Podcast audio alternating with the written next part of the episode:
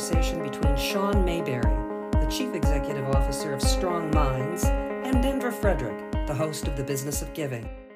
Many people believe that mental health is last, or at least should be last, on the list of priorities when it comes to international aid and development. But my next guest maintains that it shouldn't be last. Rather, it should be first, and making it so would be a very wise investment. And here with us to explain that reasoning is Sean Mayberry, the founder and CEO of StrongMinds. Welcome back to the business of giving, Sean. Great to see you again, Denver. Thank you for having me. So we have poverty, education, health, environment, nutrition, lots of really urgent needs out there. What is the case for putting mental health at the top or near the top of that list? I'm so glad you asked that, Denver. I've been working for about mental health in Africa for almost a decade now. And before that, I was doing things in Africa like malaria, HIV, sexual reproductive health. And I've really seen firsthand over these last 10 years just why mental health needs to be first. When you think about a mom, let's say in Kampala in Uganda, she's 35, she has two kids, and she's suffering from depression. Her whole life suffers at that point, and her family suffers as well. She can't work. She's not productive. She can't focus. She can't take care of her kids. And when you think about it, all these other potential interventions in terms of reducing poverty or teaching a new livelihood or clean water, all of that in a way really goes wasted when you try to talk to that woman and change her behavior about cleaning her water or making sure her kids attend school. She really can't hear you when you're trying to change the behavior because of the symptoms of depression. She can't focus. She's very tired, fatigued, anxious. And so what we're really seeing, and we have the data now at StrongMinds to show this, that when in this case that mom is no longer depressed, she thrives, she goes back to work, her productivity increases, the kids go back to school, nutrition improves in the house, everything gets much better, the entire family starts to thrive. So for us, we're really seeing that good mental health, in this case being what we call depression free, is such a strong lever that impacts so many aspects of that woman's life and her family's life. And so for us, it's about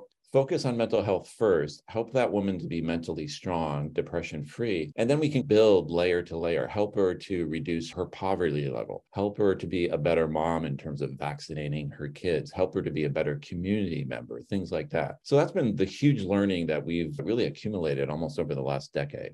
Yeah, it makes an awful lot of sense. But yes. how successful are you in making that case? We live in a world where if people can't see something, it's really hard to convince them that they need to put that at the very top of the list. I mean, it's one of the reasons sometimes we don't deal with infrastructure in this country because we'd rather cut a ribbon of a brand new school opening or whatever. When things can't be seen that mm. easily, sometimes we have a way of just putting them to the side and doing something which can be visible. It sounds to me you're looking at data not to measure impact, but to drive impact and trying to convince people. Would that be fair to say? That's entirely the case. And that's really the core of how StrongMinds works. It's all about being data focused. It's making sure that we can measure depression quantitatively using diagnostic tools. It's making sure that we can measure those changes in the depression sufferer's life and her family, measuring productivity, income increases, measuring attendance at school, measuring improvements in nutrition in the house. It's about having that data and then sitting down and showing and sharing and explaining that data to potential supporters, be it donors in the West, be it the Ministry of Health in Uganda as we work to get them to really integrate depression treatment in their curriculum. So for us, it's about using that data, making the case. It doesn't happen overnight. There's so much stigma about mental health and depression. So we have to break down those barriers. We have to remove those bricks one by one from the wall. But we're definitely making progress in the countries we work in Uganda and Zambia, where we're really seeing a lot more collaboration and excitement by the different governmental ministries so that we can work together. But at the end of the day, it comes down to having data speaking with facts. Tell us a little bit more about depression. Let's dig deeper on that because depression to a lot of people is being sad, maybe really sad. In reality, so much more than that. Explain to us what it is and the prevalence of it. Depression internationally has nine major symptoms, which include loss of appetite, inability to focus, fatigue. And for us, what we see in Africa is we're seeing rates of depression up to about 25%. So one wow. in four women. Now, here in the West, be it the United States or Europe, typically you're seeing depression rates in in the local population of about 10%. So it's really about up to two and a half times more prevalent, at least in the African countries where we are. Depression is the number one mental illness on the planet. It actually affects women at twice the rate of men. So if you're in a room of 100 depressed people, about 66 of them in a perfect world would actually be depressed. Why is it more prevalent among women? Is that biological or is it the fact that society places so much burden on women? There's actually not a clear answer to that. There's a lot of different sets of hypothesis on that. Is it biological, hormonal? Is it societal? I would tell you the answer is in the middle somewhere, and it's probably a mulligan stew collection of all yeah. those kind of societal and biological factors. What's the danger of ignoring mental health? The danger of ignoring mental health, think of that mom I was talking about earlier who's depressed. If we ignore mental health, she will continue to suffer episodes of depression her entire life. Some of those episodes might last a few weeks or a few months. Then she may get a little better and then she'll become depressed again. So the danger there is by not addressing mental health, by not treating depression, not just in Africa, but really globally, by not treating depression, you're allowing individuals to suffer their entire life with mm. a mental illness.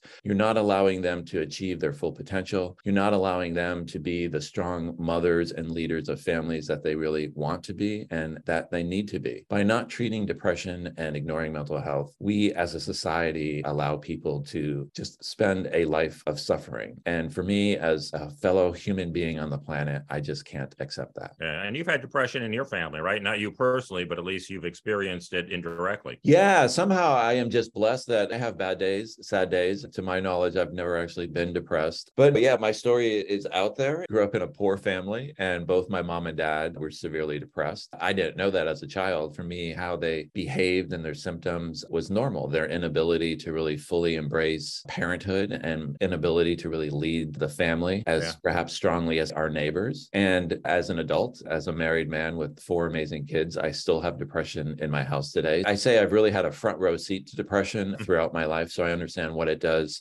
to the sufferers and the people around him or her. One of the ways StrongMinds works is through something called group interpersonal therapy. And you stumbled across that, correct? yeah, it's such an interesting story. It was 2013. I was working in Manhattan as a CEO of a Swiss anti poverty organization. Literally stumbled across the New York Times article by Tina Rosenberg. She used to have a column called Fixes, and it right. talked about a randomized control trial that tested this form of psychotherapy to treat depression in Uganda Uganda uh, in 2002. So this was 10, 11 years later. And the article talked about how wildly successful that psychotherapy was. And then really nothing happened. And luckily, those researchers who led that 2002 RCT were at Columbia University in Manhattan and Johns Hopkins down in Baltimore. So literally the next day at lunch, I ran up to Columbia, barged into the office of those researchers with the article in hand. Is this true? Because I was amazed that it was so effective and that it was group based, which for me was so potentially economically effective. And I had already worked in Africa at that point about 12 years. So I had a good understanding of the need for mental health care, depression treatment. And to speed up the story, those researchers, one researcher in particular, really became my mental health mentor because I, I had an MBA. I'm not trained in mental health. And she was instrumental in helping me to really come up with the idea of let's do group based depression treatment in Africa. And so I naturally did what anyone would do. I quit my high paying CEO job, launched Strong Minds in 2013 in my lovely attic in New Jersey. I spent all my family's savings in the first two years to get it going until we got initial results that could then bring in initial funding and that wheel could get moving. But that's the story. That is a great story. And it's funny the way our life just turns along those lines. You buy the New York Times one day and look what happens. Just a little more color to that.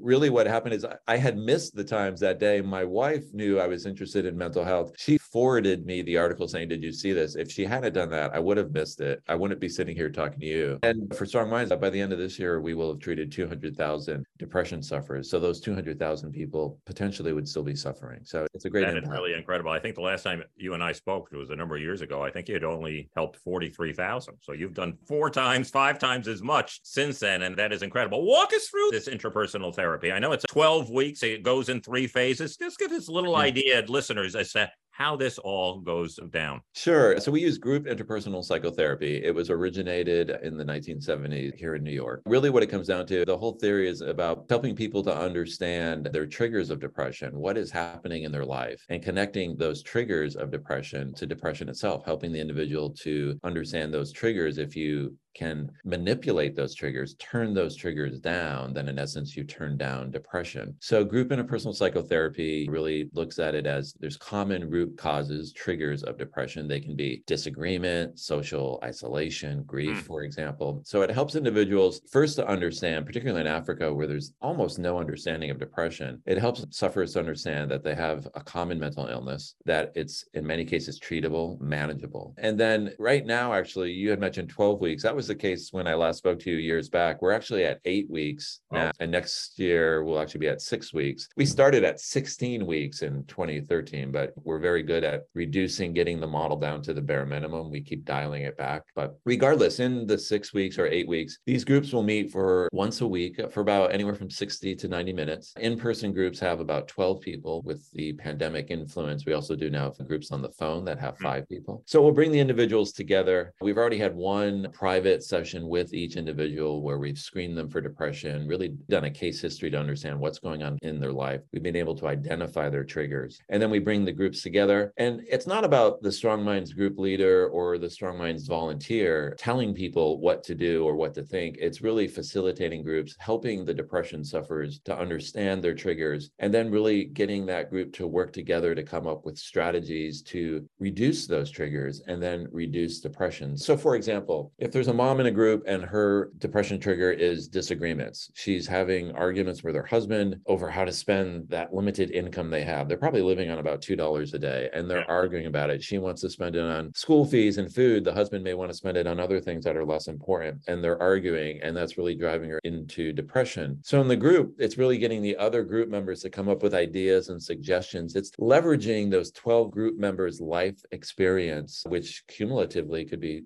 several hundred years to give that woman ideas and suggestions. What can she do differently in interacting with her husband to solve those disagreements? Are there aspects that she can negotiate upon for example? And so all the group members go back home every week with homework. Let's try this strategy to reduce your trigger. Sometimes they'll come back and it worked. The disagreement is beginning to reduce and the trigger is reducing. And she normally will say and i'm feeling better. So she's beginning to see the connection between how she feels and those triggers and depression. And it's really really giving her the power to manipulate, manage, and reduce her depression. I could go on and on in more detail, but that's our approach at the top level. That was a great description. What's the measurable impact of this approach? And what does it cost per woman to do this? Women come to our groups free of charge, it's zero charge. As an organization, we're philanthropically funded, we're a nonprofit. Our cost today to actually treat that woman is about $85. Wow. Uh, keeps on going down. It is, yeah. It'll probably finish the year between 85 and 100. I think when I met you, we are probably around 150 or so. Back when we started in 13 and 14 with startup costs, we were at about 300 in the early days. We keep driving it down. We're getting better at it. But there's lots of diagnostic tools to measure and to quantify depression. If you go online and Google, Am I depressed? You'll probably run across some of the same ones. We use what's called the Patient Health Questionnaire 9, the PHQ 9. It's a scale of 0 to 27. So we measure that for all of our patients repeatedly during the intervention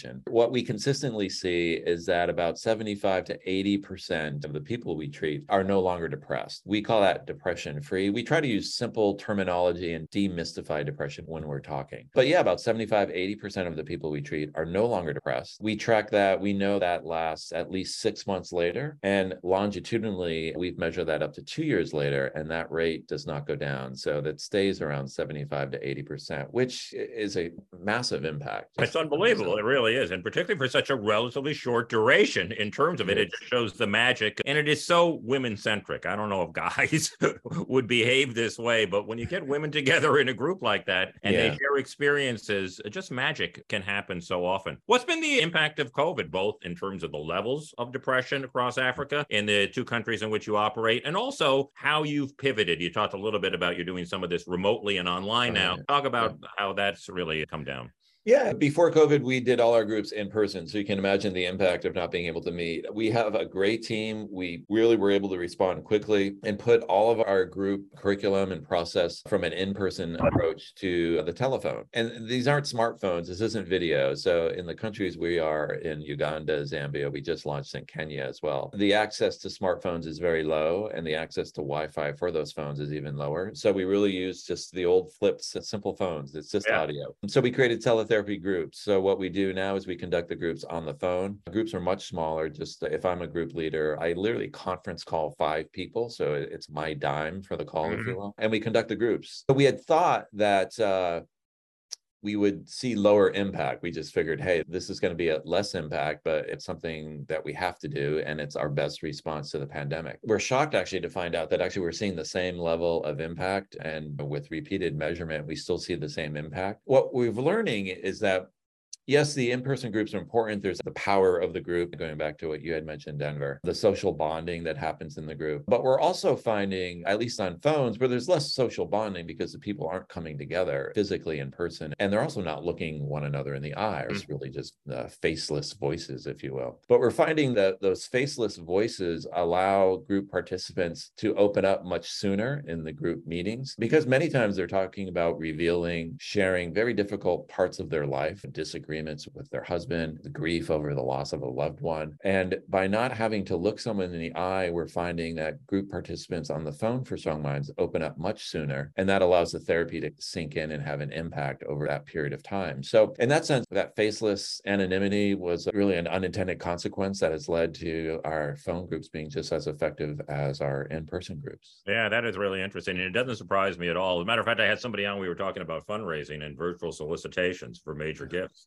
I've been brought up in fundraising. I know you need to do it face to face, personally. Totally. They've done the surveys. It turned out it's more effective virtually. I've seen the same. Yeah, yeah. people are focused and yeah. it's a bit more business-like. You don't have somebody coming in the restaurant mm-hmm. thinking, "Hey, you want any more water?" All those different types of things. You're right. Made it more effective. And also, the way you would always try to solicit somebody, you'd have to have maybe six touches with yeah. the pandemic, you can actually ask on the first date. As one of the lead fundraisers for StrongMinds, I've seen those same results. It's really sped things up. We had thought at the beginning of the pandemic, oh, all of our in person fundraising conferences are gone. Oh, this is going to be such a hit to our fundraising. And actually, our fundraising, the graph has really increased. So I totally support what you're saying. That's really interesting. Let me ask you about two subsets you work with. One would be refugees in Uganda. Tell us about that. Yeah, Uganda is the ground zero for refugees, the refugee crisis in Africa. The last number I saw in Uganda, there was about 1.1 million refugees, a lot of them coming in from northern Sudan, from western Congo. Yeah, and refugees have a lot of mental health challenges, right? They're suffering with depression, anxiety, PTSD, post traumatic stress disorder. We began to work with refugees a number of years ago, just being mindful of the suffering that was going on. We felt it was important for us. It's certainly more difficult because because most of those in Uganda refugee, they call them refugee settlements in Uganda, mm-hmm. camps, are up in the north on the border. So we've created some offices up there, working with some great NGO partners, including one AVSI. My understanding is it's the biggest Italian NGO where there's a great partner with us that they work in the settlements. They've helped us to learn how to work in the settlements and working together with them where we treat depression now in those refugee settlements, helping refugees to overcome and to become depression free. So it's been a great success. Oh, that's fantastic. The other one is adolescence, which I guess is the cradle of depression because the onset of the illness really begins there. And adolescence can be tough, as we know, to try to reach when it comes around something like this. Very tough. We started StrongMinds in 13, 14, just focused on the general population. And mm-hmm. the general women we were treating then were about age 35. They had two kids. But over time, we've added refugees, now adolescents are expanding that circle, if you will. But no, we chose those years ago to begin to treat adolescents, just as you mentioned, it's the cradle of depression. The whole thinking being we have a choice choice, we can first help a woman suffering with depression when she's 35, or if we reach her when she's 15, in mm-hmm. essence, we can give her 20 extra years of stronger mental health. So, yeah, we launched an adolescent program. It took a ton of work, as you can imagine, and somewhat alluded to, right? A 15 year old is very different from a 35 year old in terms of interests and where they are in life and their attention span, which is true, I see in Uganda or the US. Our own household. Or my own household. You know, as a father yeah, of four boys. Yeah, yeah, those diminishing attentions where everything I have to speak in 140 characters. But uh, yeah, it took us a good year, a lot of research, a lot of human centered design approach to working with adolescents, focus groups, understanding what's going to work, what's not going to work ultimately we're able to design groups for adolescents that are a lot more interactive. I say they have a lot more bells and whistles to really keep the attention of say a 15 year old and great success over the years. We started some small programs conducting groups in schools. Now and those were run by our own strong mind staff. Now a couple years later we have a memorandum of understanding and agreement with the ministry of education in uganda to do this. We're running a lot more groups in schools. We see schools coming back to us the teachers the administrators saying that they're really seeing the positive impact in their school. When kids are no longer depressed, they're able to focus better. The whole school classroom is stronger. And for that reason, we're really seeing schools really give us dedicated time in their day for depression groups. So the kids don't have to stay after school. We get like the seventh period, if you will, because they really value it. And we're dropping the age down. So now we're down to age 12, treating depression wow. from 12 years and up. We're not running the groups anymore. Now we're actually able to train teachers to run the groups themselves. We're about to to start training older adolescents, like someone who's 18 or 19, to potentially treat a 12 year old. We have to see if that works. And we're not just in schools anymore. There's a lot of adolescents in Uganda who can't afford school or out of school. So we're actually treating adolescent depression in out of school settings. And the program is very impactful and the changes that we're seeing. And we're really excited. As we said, we're really giving 20 extra years of mental health to these individuals, which is really the right thing to do.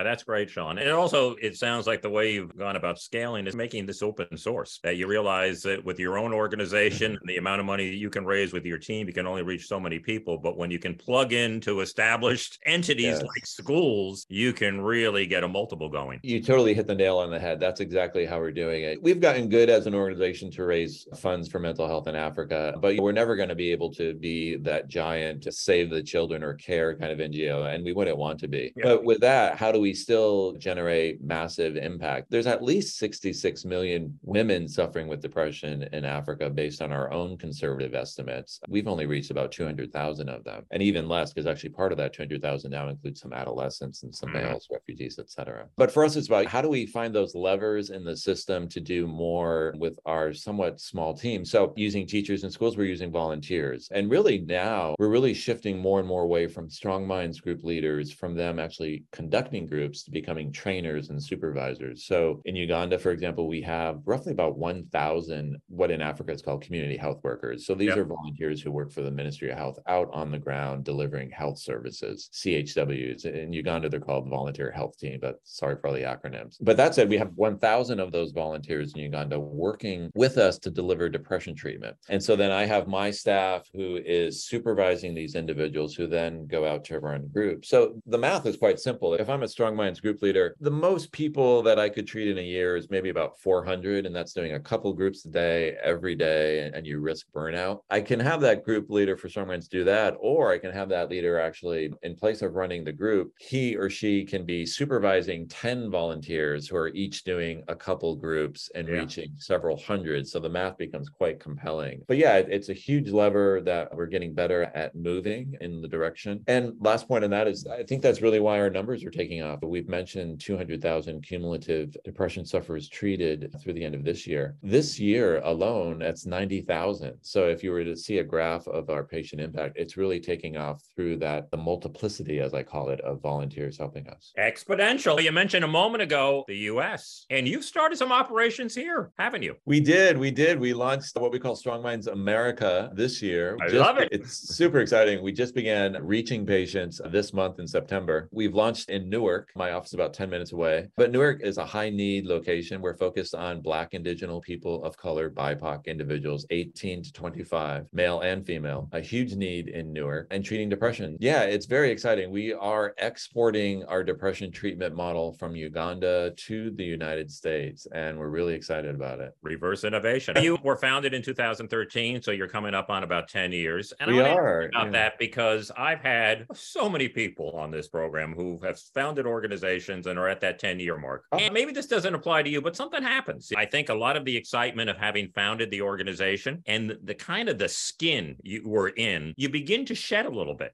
because you're getting, I don't want to call it a midlife crisis or adolescence, but there's an evolution of an organization right around that eight to 13 year mark or something like that, where you begin to think differently. Have you gone through that? Or are you in the midst of that? Do you have any observations? I've seen that as well in my sample size of colleagues around that 10 year mark. I don't know. I am still as enthused about StrongMinds today as I was in. Sound like you are. That's for sure. When I was like sitting in a sweltering attic in August in New Jersey trying to get this going without air conditioning. Oh my gosh. No, I'm still as enthused. We're very different now, but I think I'm as enthused because we really see the model growing so much more in terms of the impact. And that drives me. Some days you think it's about numbers, but it's really about those faces behind the numbers and yeah. the lives that we're improving. So for me, it's a gift. I'm blessed that I'm able to spend my life like this. I'm blessed that I'm surrounded by an amazing team of almost 200 people here and in Africa that can generate this change. And I look to the future of we just keep changing our model from 16 weeks to six, changing but improving. And every time we change it, we see more impact. The launch here in America, I think, can show the world that StrongMinds has a very simple, cost effective depression treatment model that can be used globally. So for me, when I look at the next 10 years of what we can accomplish, really based on the first 10 years foundation, yeah, I'm not going anywhere soon. And it's funny you ask that because every once in a while, my US board of directors will check in. How are you feeling? How are you feeling? And I feel fantastic. Let me ask you about your team, especially the well being of your team, because this is a challenge that we have all the course of the last two and a half or three years with this pandemic. And I think, particularly in your case, you do difficult work. This is challenging work is, yeah. in terms of the circumstances. What have you done to really assure that your team is taking care of itself and you're taking care of them? I think we've always been good at taking care of the team as a mental health organization. Yeah. And I think that really helped us to get through the pandemic less scathed, if you may, than maybe mm-hmm. some other orgs. We really focus on, particularly out in the field with our individuals who are treating groups or really working with our depression sufferers day in and day out. It's a lot of just self care. It's really making sure that they have enough free time, that we're not working them 24 7 or Monday through Friday, nine to five, uh, giving them enough free time, giving them the right level of support, giving them opportunities to just vent and to share if they're suffering, if they've just come out of a really difficult depression group or something like that. So, really giving them the space to be strong. It's about having mental health experts on the team here. And it's also, I think, something we've always done for StrongMinds. It's really pushing that work life balance. Everybody talks about it, but few people, not enough really walk the talk. And for us, I view it as anyone I work with at StrongMinds, I've only bought 40 hours of your life this week. And that's all I want. If you want to give me 41 hours, I appreciate the donation, but I don't expect it. I want people to be able to go home and embrace their families or their personal lives. And I just believe a rich personal life allows them to be even better at work. And I think just lastly, when we hire people at StrongMinds, it's always about trying to find people who are passionate about mental health. We don't want someone just coming in and checking in the clock and just doing nine to five. We want people who are excited and who really want to change lives and make mental health better for so many. And I think that passion drives us. So I think we've got a good kind of formula for keeping our team strong. Yeah, yeah, I would agree. I talked to a lot of organizations, and often for so many people, work isn't work. Mm. They really enjoy what they're doing and they enjoy the people they're doing with. And it just makes it a lot easier because we can only do things that we don't like for so long. Not cursing in front of our grandmother. You can keep it up for a while, but after pretty soon you're going to slip. How do you think the nature of leadership is changing? And how have you changed as a leader? The world has changed. The Gen Zs have changed. Everything mm. has changed. What has happened with your leadership over the last 10 years that you would say, hey, this is how I have evolved? Oh, what a great question. I should have reflected on this more walking to work. Yeah, definitely. I'd like to say that I'm a better leader than I was 10 years ago. I think I am more able now to step back from details. In the early days, we always use the restaurant analogy, right? I was cooking the meal, I was washing the dishes, I was taking reservations at the front of the restaurant, but now I'm just doing one job. So I just have a much stronger team. So I'm able to really delegate more. I'm able to, as opposed to the first years where it was really about doing and getting done, now I'm able to facilitate and help others to do that. So I'm getting more done through others and really coaching those others, if you will, to become leaders themselves. I'm 55. I have some leadership lessons that sometimes I know in my mind and sometimes I'm not able to verbalize. But you start to see when you're chatting with younger folks who are becoming leaders, we have a lot of wisdom at our life stage, Denver, you and I and others, that is really helpful to share with these younger leaders and just letting them know the importance of just certain approaches. Like I believe, for example, you can never make a bad decision, right? When you make a decision, you're creating movement in the organization. And even if it is a bad decision, at least you're learning from it. Just don't not make the decision, make it. You'll either learn or you'll move it forward. But just being caught in the headlight is really just not productive. So yeah, it's just about I share more with my team to really answer your question. I'm a lot more comfortable in my skin. I'm able to delegate more. And it's really exciting when I look at that and helping my own team to lead.